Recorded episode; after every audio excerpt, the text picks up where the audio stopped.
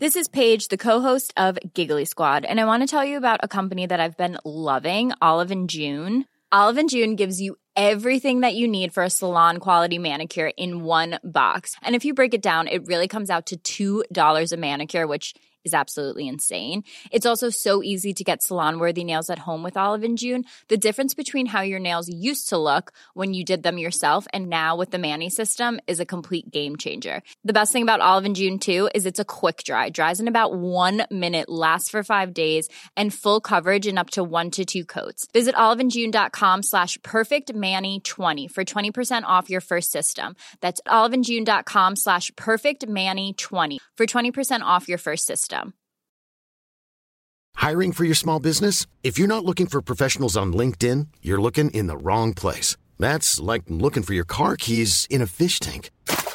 LinkedIn helps you hire professionals you can't find anywhere else, even those who aren't actively searching for a new job but might be open to the perfect role. In a given month, over 70% of LinkedIn users don't even visit other leading job sites. So start looking in the right place. With LinkedIn, you can hire professionals like a professional. Post your free job on linkedin.com slash people today. New York's arbitration rule for settling surprise billing disputes actually raised prices for some care. A federal judge rules the government owes insurers for cutting a payment, and we hear from an antitrust attorney about Sutter Health's surprise settlement. A look back at healthcare news of last week and a look ahead of what's coming up this week on this episode of Just Healthcare Daily.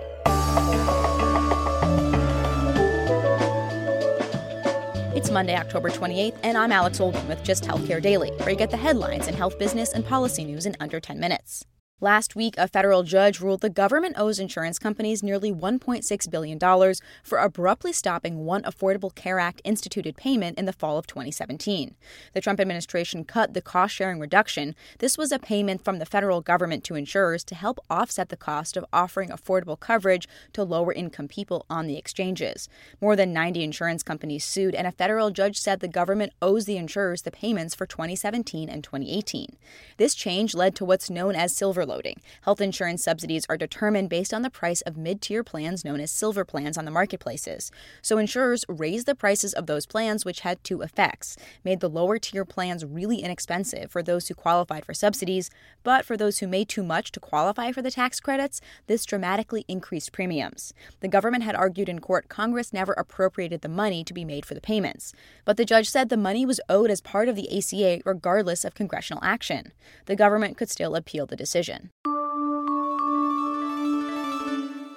After New York started using arbitration to settle surprise billing disputes, it actually increased how much residents paid for health care. That's the finding from an analysis by the USC Brookings Schaeffer Initiative for Health Policy. The law sending these disputes to arbitration went into effect in New York four years ago in 2015. It directed the arbiters to use the 80th percentile of billed charges from an independent database as a guideline for resolution. Author of the article, Loren Adler, points out that was often much higher than in network and Medicare rates. For example, example, seeing an emergency medicine doctor during an emergency visit in network averages $320 in New York. But the 80th percentile amount was $1,211. Adler found that often the final amount agreed on was actually higher than the 80th percentile. He writes this outcome could incentivize physicians to use out of network leverage to demand higher rates. Adler says the New York Department of Financial Services reports that this same law saved consumers more than $400 million, but he says the data and his analysis actually contradict that. The study found plastic surgeons use arbitration the most, followed by emergency medicine doctors, orthopedic surgery, and anesthesiology. This information could impact the debate going on in Congress about how to address surprise billing. One piece of legislation includes this same arbitration style approach, while others include setting limits on how much out of network providers could actually bill patients. Now it's time for our weekly deep dive. Just as trial was about to start on October 16th, Sutter Health and the state of California announced they came to a settlement. The state accused the large Northern California health system of using its size and influence over insurance companies to drive up prices in Northern California. The lawsuit claims it's doing so through what's called all or nothing contracts that require all of Sutter locations to be a network. The details of the settlement haven't been released and likely won't for months. As this case was about to go to trial, I talked to antitrust lawyer at Perkins Coie, John Jacobs. Before Before he went into private practice, he was an attorney at the Department of Justice Antitrust Division. And I checked back in with him after news of the settlement. I wasn't too surprised because this is the type of case where both parties had an incentive to try to find a mutually satisfactory outcome. You know, on the one hand, the state of California had put a lot of work and effort into this case. It was a high profile case against a big name defendant, and a loss at trial would have been a blow to its enforcement efforts and its reputation in the future. And for Sutter, it was reportedly facing potential damages of almost $3 billion. So both parties had an incentive to try to see if they could find a mutually satisfactory outcome. Jacobs, like everyone else, hasn't seen the settlement, but he says in his experience, settlements for these types of cases tend to be very regulatory and include enforcement measures to ensure compliance. Often, uh, at a minimum, you require the defendant to give you an annual certification that they are in compliance in the past year. Um, other times, there have been uh, more regular uh, reports and even approvals of certain types of contractual terms, and so the the monitoring and the compliance effort could really um, vary depending on again what the settlement looks like. Last year, there was a similar case where the federal and state justice departments brought against Charlotte, North Carolina hospital Atrium Health, and that was also settled. It included prohibiting the health system from enforcing these contract provisions at issue in the case, which prevented insurers from steering patients to lower cost care. The settlement also included Atrium sending follow up reports demonstrating compliance. I asked Jacobs if he thought the fact that both cases were settled means anything. Um, not really, other than, uh, again, there are significant risks in going to trial. Um, and where there are incentives to settle, often there is a settlement. This case was being watched closely by antitrust attorneys like Jacobs and health systems around the country. I asked if the fact that it was settled signals anything about the government's enforcement actions. It's a wait and see. I think we have to see the uh, specifics of the settlement before we really know what is involved and what impact this case will have. Obviously, any investigation and litigation that went into this case is a is a significant risk factor. But uh, in terms of what the settlement will mean for uh, hospital providers in the future, I think we uh, need to actually see the settlement. The settlement still needs court approval, which is expected to happen early next year. Sutter Health is facing another class action case in federal court with very similar allegations. More quarterly earnings reports are coming this week. The for profit hospital chain HCA Healthcare is scheduled to report, as well as managed care company Molina Healthcare. A large part of Molina's business comes from Medicare and Medicaid contracts. Last year, Molina lost a Medicaid contract in New Mexico.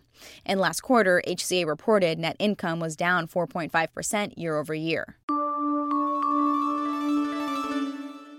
On Tuesday, the Veterans Affairs Subcommittee is holding a hearing to examine how the agency is protecting whistleblowers. This comes days after an inspector general's report revealing the office meant to protect whistleblowers was actually doing the opposite.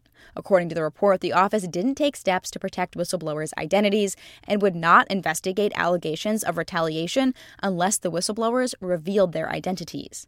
The report said that some of these actions had a chilling effect on others willing to come forward with allegations of wrongdoing.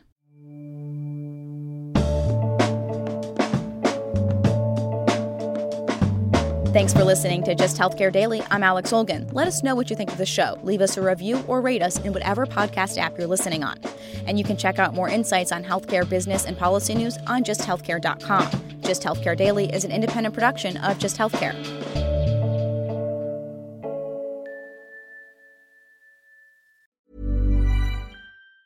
Even on a budget, quality is non-negotiable. That's why Quince is the place to score high-end essentials at 50 to 80% less than similar brands. Get your hands on buttery soft cashmere sweaters from just 60 bucks, Italian leather jackets, and so much more.